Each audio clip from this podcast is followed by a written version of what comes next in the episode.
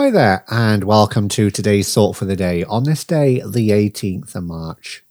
Winning is fun, but those moments that you can touch someone else's life in a very positive way are way better. Quote by Tim Howard. Of course, winning is a matter of fun and happiness. It gathers huge attraction, popularity, respect, and reward for the winner. Further, when you're winning, your story turns into a life story which inspires many positively, and your life and your victory become meaningful. When you touch someone's life in a positive way, you find the purpose of your life.